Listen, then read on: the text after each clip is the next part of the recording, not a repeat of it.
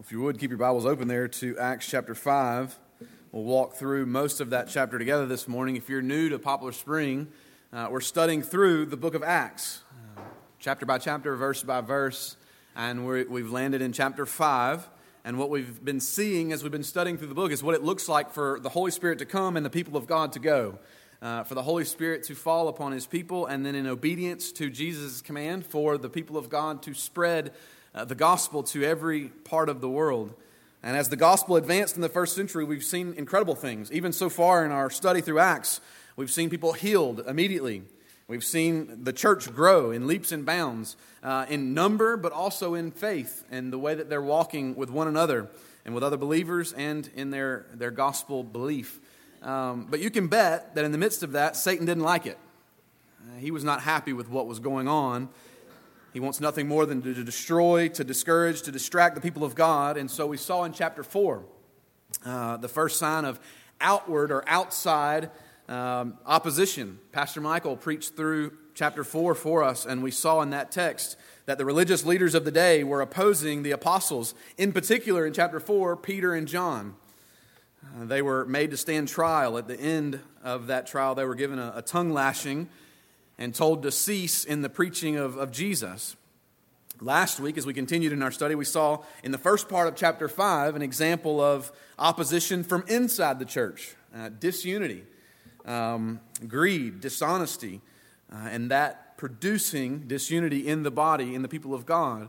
This week, we'll continue to see how Satan attempts to bring hostility, opposition against the church in a second wave, if you will, of outside opposition. This time, though, he ups the ante a bit. Um, it's not just Peter and John this time, it's all of the apostles. And this time it gets violent. And so we'll see that in the text as we continue this morning. I think there's much for us to learn here, church. Um, the reality is that you and I will face opposition on account of the gospel. That if we live out our faith as we've been called to, if we take a stand for Christ, if we take a stand for the truths of God's word, we will be opposed and hostility can be expected. The question is, how will we respond? Will we respond in faith and in obedience, as we will see the apostles do, or will we cower in fear? And so I think this morning that, um, that this is a timely message for us in the world, the culture that we live in, the day and age that we live in. And if you think that you're safe, I, I think sometimes because maybe we don't live out our faith, um, publicly at least, in some of the ways that we see the apostles are, we feel like we're safe from hostility and opposition that may come in today's world or in this nation. But if that's where you're at, you need to think again. Uh, D.A. Carson has said that there have been more people martyred on account of their Christian faith in this last century than in the first 1900 years of the church's history. That's an incredible thing to think about. That in the last 100 years, more have died than the entire length of the church's existence. It's a growing and spreading thing, even in our nation. At this point in the U.S., I don't think uh, it, it, would look like it does, at least in Acts chapter 5. In our day, and in this nation, it looks more like intimidation or threats or negativity toward anything that would appear Christian. One example recently in the uh, Chicago Tribune, there's a section in that paper called Ask Amy. And you can write in, readers can write in. One person wrote in and said this Dear Amy, I'm curious to know what you think of someone asking a semi stranger, What church do you go to? Or even worse, do you go to church? It seems intrusive, as intrusive as asking, How much do you weigh? Or how much money do you make? Or are your kids gay or straight? Maybe churches today are trying to grow their memberships, but the way I was raised, someone's personal relationship with God was personal. I know people like to categorize, but to me, that question is just rude. Am I out of step? It's the culture we live in. That if you even ask someone if they go to a church, that's an intrusion of their privacy. And you can expect, if, if you are going to live out your faith publicly, you can prepare for similar responses when you share that faith, when you take a stand for that faith. Now, of course, the Christian faith is not a private faith. Jesus was crucified publicly uh, in front of all, for all to see. It couldn't have been more public if he had been crucified in a mall during holiday season. It was a very public display, a criminal's execution. Not only that, when he rose from the dead, he commissioned his followers to spread his fame publicly, and they began to do that. And this is what believers are doing in Acts, and we'll see that that hostility they faced this morning was a result of their obedience to share Christ, the greatest news that anyone could ever receive. And so, without a doubt, this morning in this room, there are at least a couple groups of people. On the one hand, I know there are those of you in this room that have been believers for some time, and you've suffered on account of the name of Christ. I've heard from you. You've told me accounts where you've suffered, maybe because of a stand you took for your Christian faith, maybe with, at work or with family members or with friends. In some way, you've made your belief in Christ public and you've been mocked or intimidated or humiliated, wronged in some sort of way because of it. But on the other hand, there are others in this room, I'm certain this morning, that you would say you wouldn't consider yourself at this point, at least, a close follower of Jesus. But you're here, aren't you? And you're at least asking the questions. You're at least curious about this Christian faith, about this belief system. And one of the things that you're asking, one of the things that you're questioning, even in your own heart as you sit here this morning, is what would happen? What would happen if I committed seriously and publicly to being a follower of Jesus? What would happen? What would that look like to my peers at work, to my family members? And if I were a good salesman, I would look at you and tell you that nothing would happen. I would look at you and tell you that everything will be fine, everything will be perfect, everything will be good, and, and it'll be nothing but blessings that come into your life, and nothing but good times. And to be sure, this morning, friends, there are churches and preachers that will tell you just that. But I won't lie to you and I won't sugarcoat it for you. Our text today shows us that you can expect to be opposed, you can expect hostility. It's not always easy. It's, often you may be ridiculed, you may be the butt of office jokes, you may, you may not be invited to some events or gatherings. But here's where you need to land today count the cost. Count the cost. Is comfort in this life worth an eternity of torment separated from a holy God? Is it worth it? And that's where we land in the text today. So, hostility, opposition on account of the gospel, how will we face it? Before we see the hostility that we're met with in Acts, that the apostles were met with, though, we do need to note the blessings that they experienced as well, because that's for us in the text as well. And so, sort of three points this morning. The first one will be quick. The second one's where we'll spend most of our time this morning. And then the third one we'll make as we're wrapping up this morning. So, three points. The first one, and all of them deal with this issue of hostility, opposition on account of the gospel. So, number one, use seasons of blessings as a tool to stand against opposition that'll come. Use seasons of blessings as a tool to stand against opposition that will come. Let's look at the text together, starting in verse 12. Hear the word of the Lord. Now, many signs and wonders were regularly done among the people by the hands of the apostles, and they were all together in Solomon's portico. None of the rest dared to join them, but the people held them in high esteem. And more than ever, believers were added to the Lord multitudes of both men and women, so that they even carried out the sick into the streets and laid them on cots and mats, that as Peter came by, at least his shadow might fall on some of them. The people also gathered from the towns around Jerusalem, bringing the sick and those afflicted with unclean spirits, and they were all healed. It'd be a shame for us to rush into the hostility and opposition that we're about to see in the text that believers were met with without first noting the blessings that they experienced as well. Friends, when the gospel's preached, people believe the good news, people are healed, people are restored, people are added to the church. And the text was, it tells us this morning that this was happening more than ever. They're experiencing revival. They're experiencing the flame of the Holy Spirit spread throughout all of Jerusalem and to these nations that were surrounding them as a result of people going. You see all the good things that are happening in these verses. Look at verse 14. The, the, humble were being saved. Verse 13. Many were drawn to Christ by the power and love of the church. The humble are, are loving one another. Uh, verse 12. They're unified. The text says that they were all together, that they shared life, as we've already seen in Acts. They were caring for one another, even if it meant they had to sell their own property to do so. Uh, verse 15 and 16, they were being healed. Verse 16, again, they were delivered. These are incredible things taking place in their midst. You can bet they were taking note of it. So, listen, church family, there's a principle for us here. One of the ways that we face hostility, which is coming in the text, is to remember the goodness and the blessings of God from an earlier season in life. This is Psalm 77 that, that Michael read to us this morning in worship. That we would remember how good and how faithful He's been. Now, I'm not a journaler. I'm not, I don't keep a diary or a journal, but this is something that's helpful and practical for us to do. Whether you do it on paper, physically write it out, or you store it up in your heart and mind, think about and store up God did something moments in your life. Times when you know without a shadow of a doubt that God was clearly working. He was speaking to you, and you heard His voice, and you were communing with Him. You were fellowshipping him, with Him in a way that you can, no doubt, no shadow of a doubt in your mind, that you were walking with the Lord, and He was blessing, and He was using, and He was doing things in your life.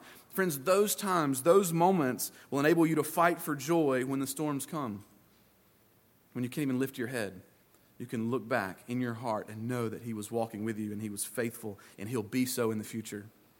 The Spirit of God will direct our hearts back to those moments in times of need and, and bolster, give us an assurance, a confidence in His power that He'll get us through whatever this storm is, whatever this opposition is, whatever this hostility may be.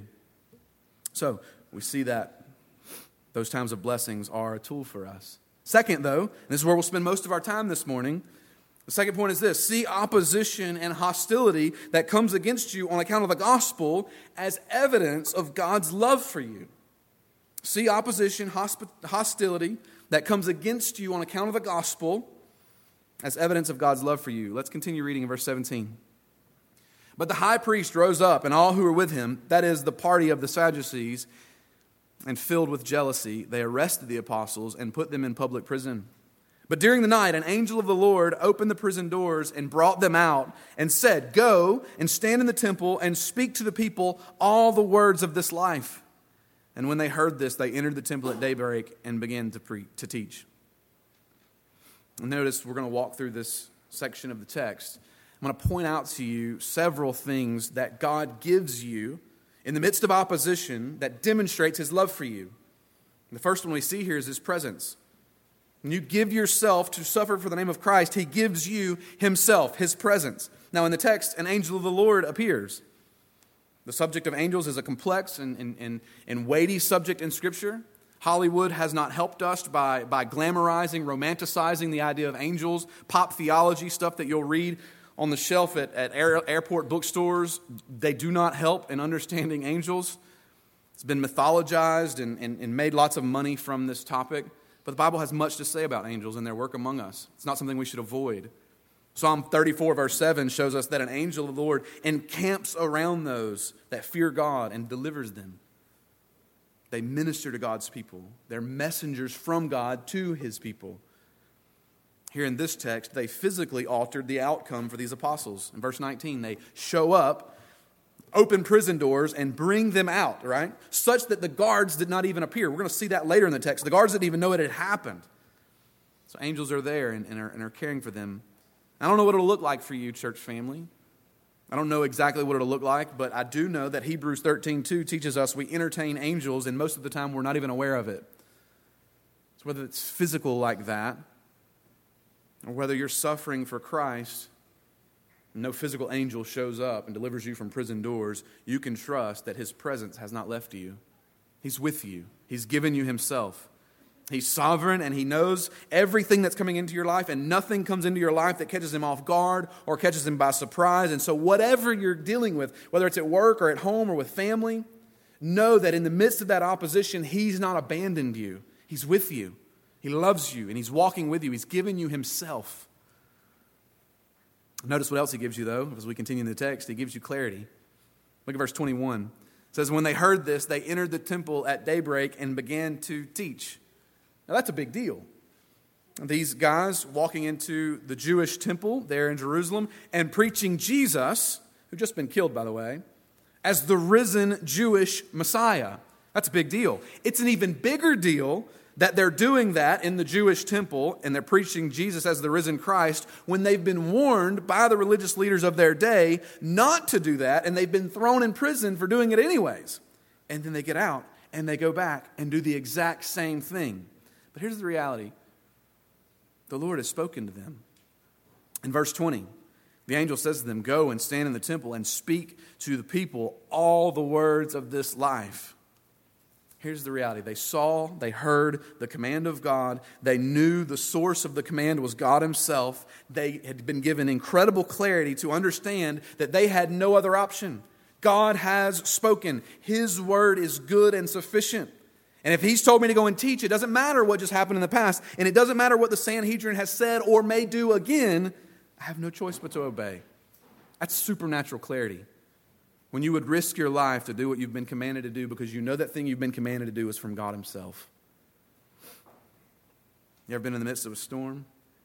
In the midst of opposition, facing hostility, suffering, and you know that you know that you know that God has spoken to you and He's given you supernatural peace in that moment and clarity?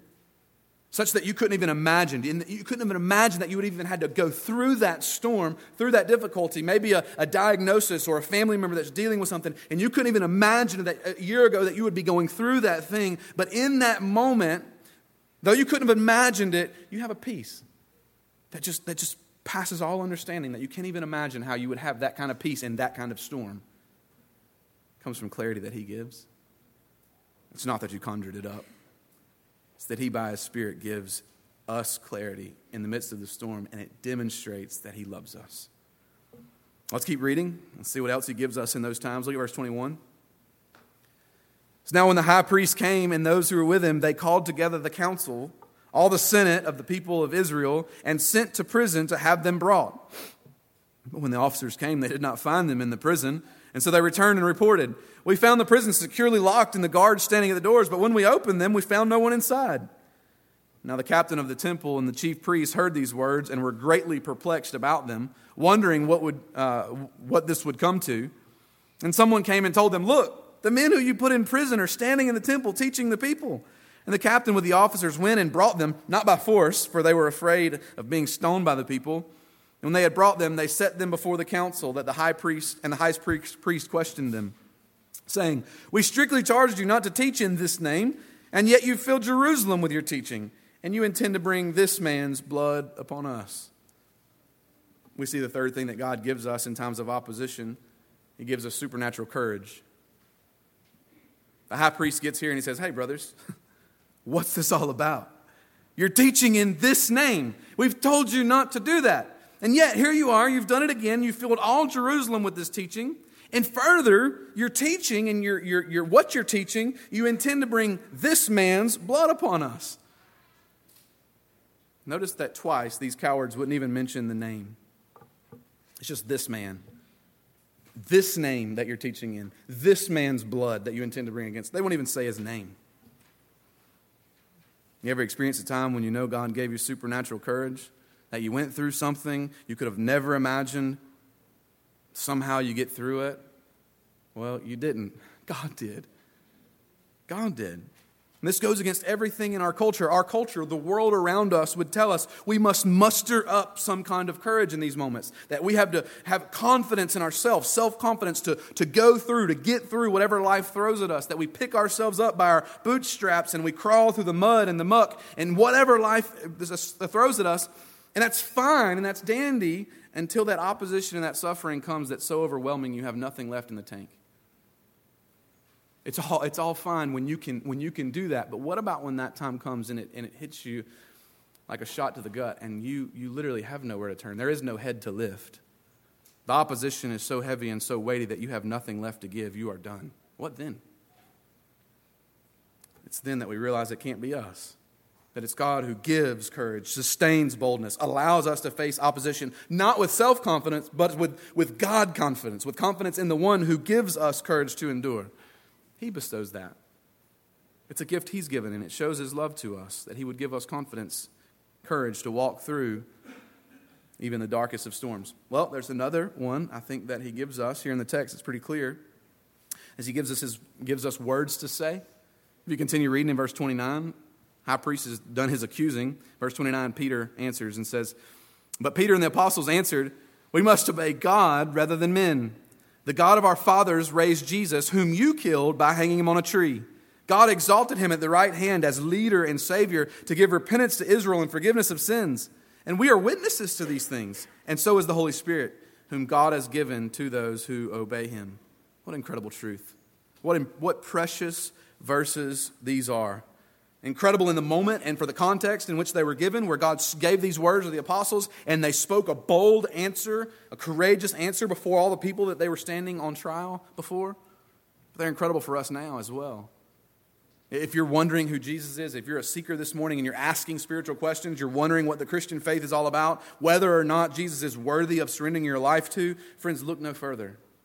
These verses answer that for you. Yes, Jesus can be trusted.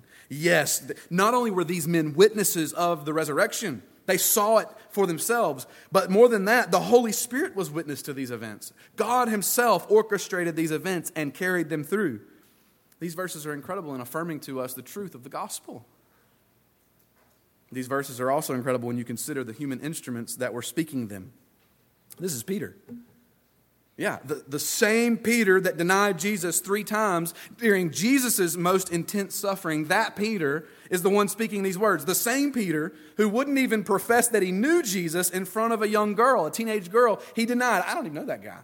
That Peter is here speaking these words. And here's the reality Jesus knew Peter would deny him, he told him such. Jesus also knew that Peter would have this moment and this day coming where he'd have an opportunity to speak boldly the gospel. Not in his own strength, but in the power of God. If you go back to Matthew 10, you can jot this down. Matthew 10, verse 16. Uh, Jesus is teaching here. Jesus says, Behold, I'm sending you out as sheep in the midst of wolves. So be wise as serpents and cunning as doves. Beware of men, for they will deliver you over to courts and flog you in their synagogues. Like Jesus knew what he was talking about. And you'll be dragged before governors and kings for my sake to bear witness before them and the Gentiles and they will deliver you over. But don't be anxious how you are to speak or what you are to say, for what you are to say will be given to you in that hour. For it is not you who speak, but the Spirit of your Father speaking through you. This is exactly what Jesus said would happen. Yes, he knew, he knew that Peter would deny him. He knew that Peter would, would not only deny him once, but three times. But here's the reality Jesus also knew that it would all come full circle, and Peter would be standing before the men who were responsible for carrying out Jesus' death, and he would have an opportunity to speak the words of life, the gospel, and he would do so not because he was strong enough. We've already seen that he failed, but because the Spirit of God was speaking through him. He'll give you words, even in those moments, to speak. I think so many believers today remain silent about their faith out of fear of not knowing what to say. I'm scared that it's going to turn like some kind of debate or something, and I'm not going to know. I'm not going to know how to answer. Friends, listen. On the authority of God's word, you can rest assured that if you're filled with the Holy Spirit, He'll give you words to speak. Open your mouth. The gospel is powerful, even when we're not powerful communicators. I've seen it over and over and over again, even through some of you that will be serving together on the mission field somewhere in, in Uganda or Malaysia. And, and you may not know in that moment, you, you've studied, maybe you've read, you've thought about, what will I say in that moment? Never shared the gospel with a soul in your entire life, and then you're standing before a village of people and he gives you the words and you present the gospel. That's not you. That's the Holy Spirit working in you because he's given you words. Friends, God has used donkeys and evil kings and worms and even plants to communicate his purposes. Do you think he can't use you? Do you think he won't use you when in his word he's told you he will?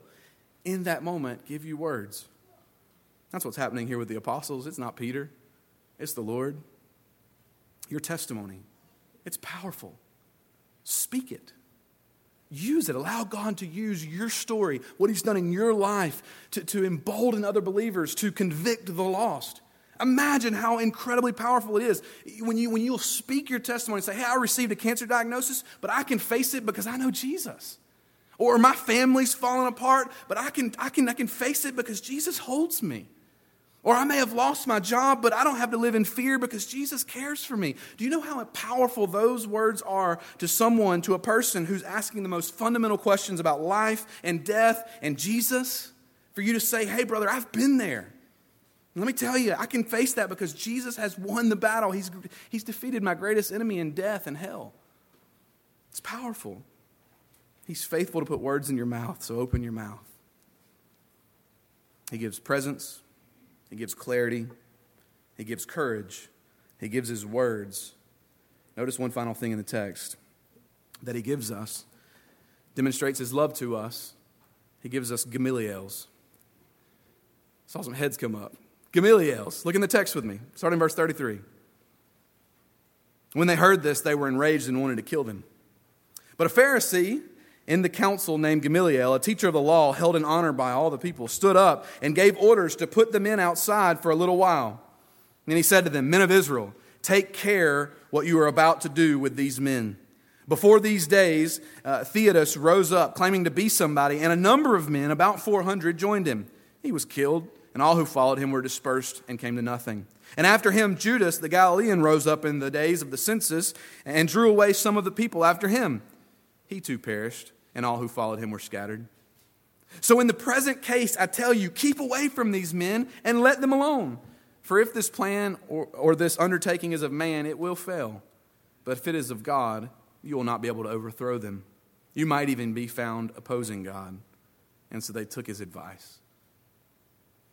Just to let you know, there's some debate among scholars as to whether Gamaliel was actually giving godly wisdom here, whether he was being used of God to, to give, give, give godly advice. Because some would say, they would notice and say, hey, he didn't outright say, these fellows are right, leave them alone. He didn't say that.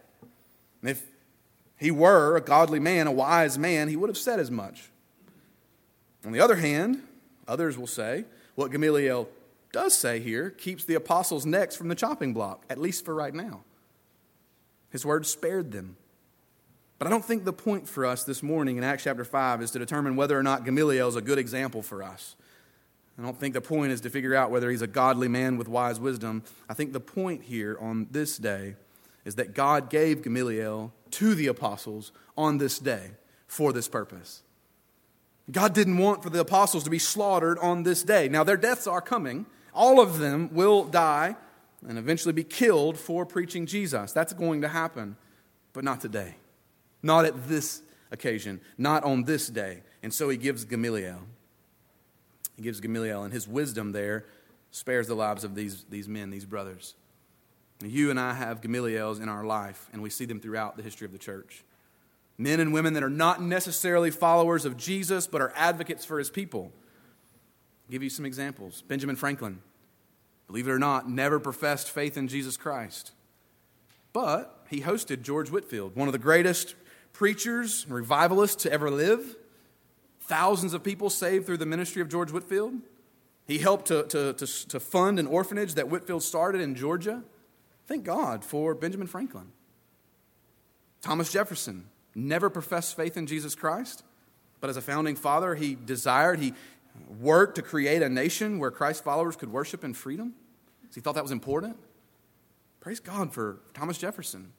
Gandhi, not a Christ follower, but he worked tirelessly for justice and he worked to see the lives of countless people spared from oppression and from death. Thank the Lord for Gandhi.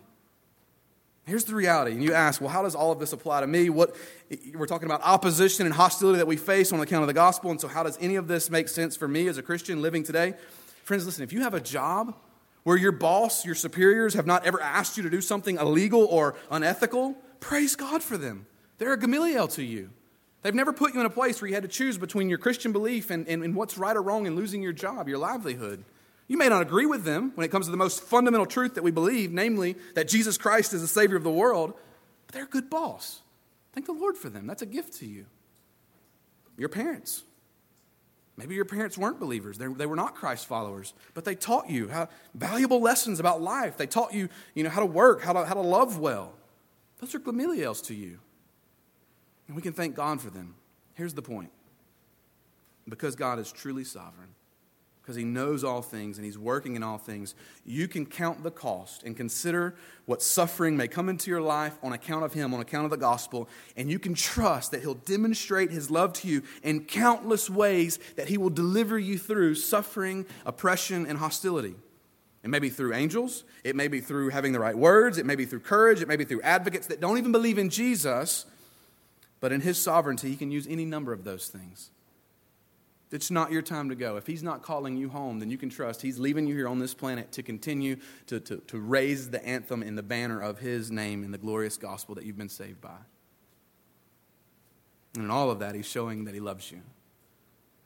So, all of that's point number two. See opposition, hostility that comes against you on account of the gospel as evidence of God's love for you. Here's the final point, and we'll wrap up this morning here. Not only should you see opposition on account of the gospel as evidence of God's love for you, we should see opposition on account of the gospel as an opportunity for us to show our love for Him. Let's continue reading in verse 40. And when they had called in the apostles, they beat them.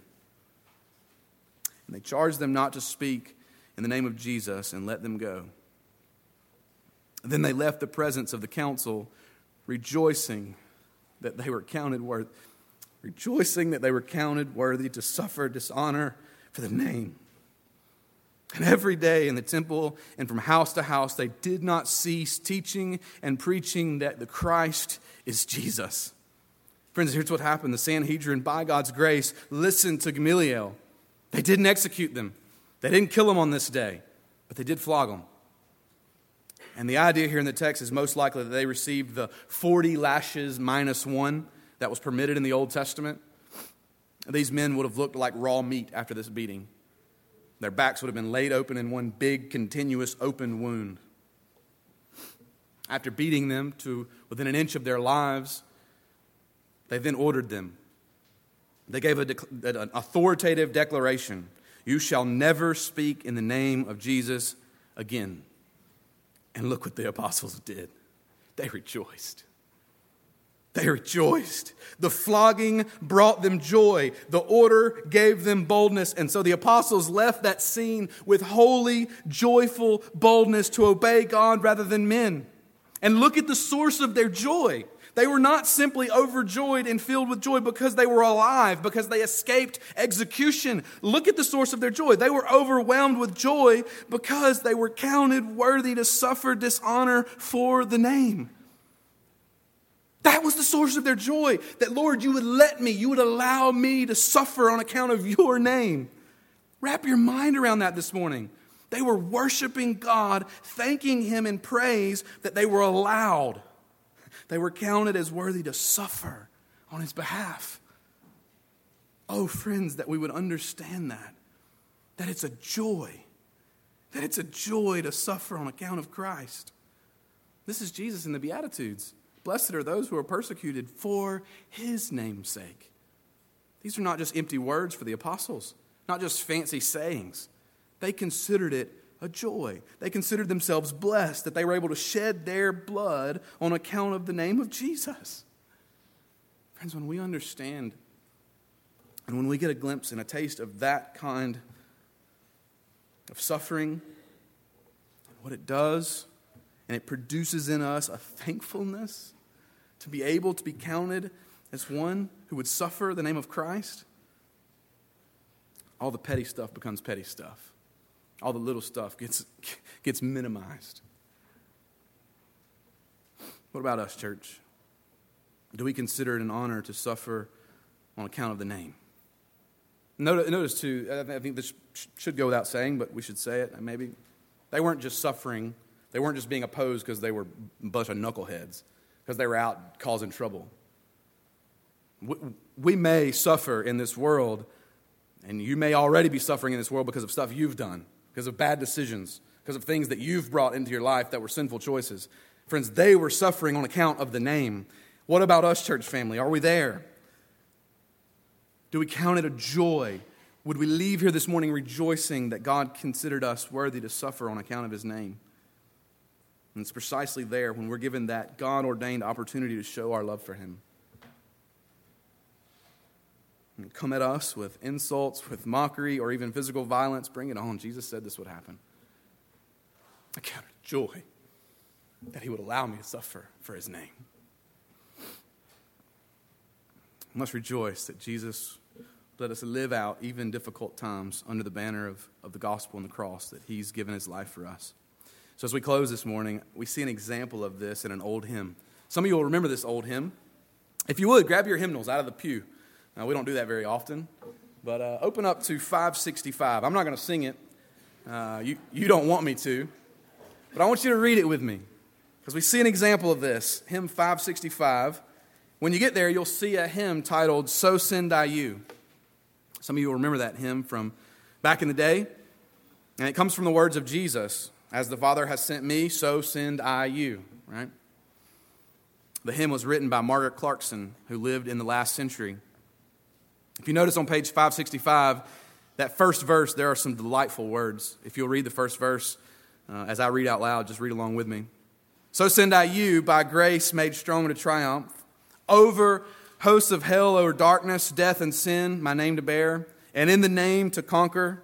So send I you, my victory to win. If you look closely at the bottom of the page, you'll see there's a date, copyright date of 1963. Many of you may not know this. Even if you know the song, you may not know its history, that there's an earlier version. In 1954, Margaret wrote a different version of this song. It was the one originally published, the earlier version. The first verse is not even in your hymnal, but I'll read it to you. It's a little bit different. In 1954, nine years before the version you're holding, she said this So send I you to labor unrewarded, to serve unpaid, unloved, unsought, and unknown to bear rebuke, to suffer scorn and scoffing, so send I you to toil for me alone. Sounds pretty depressing, doesn't it? But it's true. Margaret Clarkson, a school teacher who suffered from many physical ailments, especially in her latter years, she had crippling arthritis, even though she herself was a missionary. She suffered through with physical ailments the call that God had placed on her life, and she got it. Even in 1954, the earlier version that you don't have in your hands, she understood the bad news, right? Quote unquote. She understood that there would be suffering in this life. To, to name the name of Christ, to live high the banner of the gospel, would bring opposition in your life. She understood that. But in 1963, it dawned on her that she missed the good news. Or at least she didn't articulate it as best she could have. And so she wrote the version that you're holding. She missed the triumph that comes in suffering. Yes, there will be suffering, but yes, it's worth it. And the end is not futile. It's not for nothing. It's not for naught. There is triumph in the gospel. And so, yes, we suffer scorn and scoffing and rebuke, but by grace, when we suffer in Christ, the outcome is victory. The outcome is triumph. We're lifted up by grace to conquer. And so, in the 1963 version, you, you see she really got it. She really got it that though there's difficult times, though there's opposition and hostility, the gospel wins. Jesus has won the victory. He's already defeated our greatest enemy. So no matter what comes in this world, we win. And she got it. And I pray today that we get it. That you and I here today, considering the cost of following Christ, we would understand and follow all the more. And if you're here this morning, you're not a follower of Christ, and you're weighing it right now, should I be a follower of Christ? Count the cost, consider the cost. And know today that, that by following Christ, you're not choosing the easy path, but you're choosing the only path that ends in victory and triumph. And anything that it costs you in this life will be but a speck on the timeline of eternity. It's worth it. And what we see ultimately is that Gamaliel was right. You'll not be able to stop these men. If this thing is of God, you won't be able to stop these men. He gives the two examples that, that had happened in years past. They died. Their followers are no more. They dispersed. There's no religion today around these men because it was not of God. Nothing came of it. But he was right. If this thing is of God, you'll not be able to stop these men. And they didn't. And no one ever will. To the glory of his grace and mercy, he won't be stopped. Let's pray together.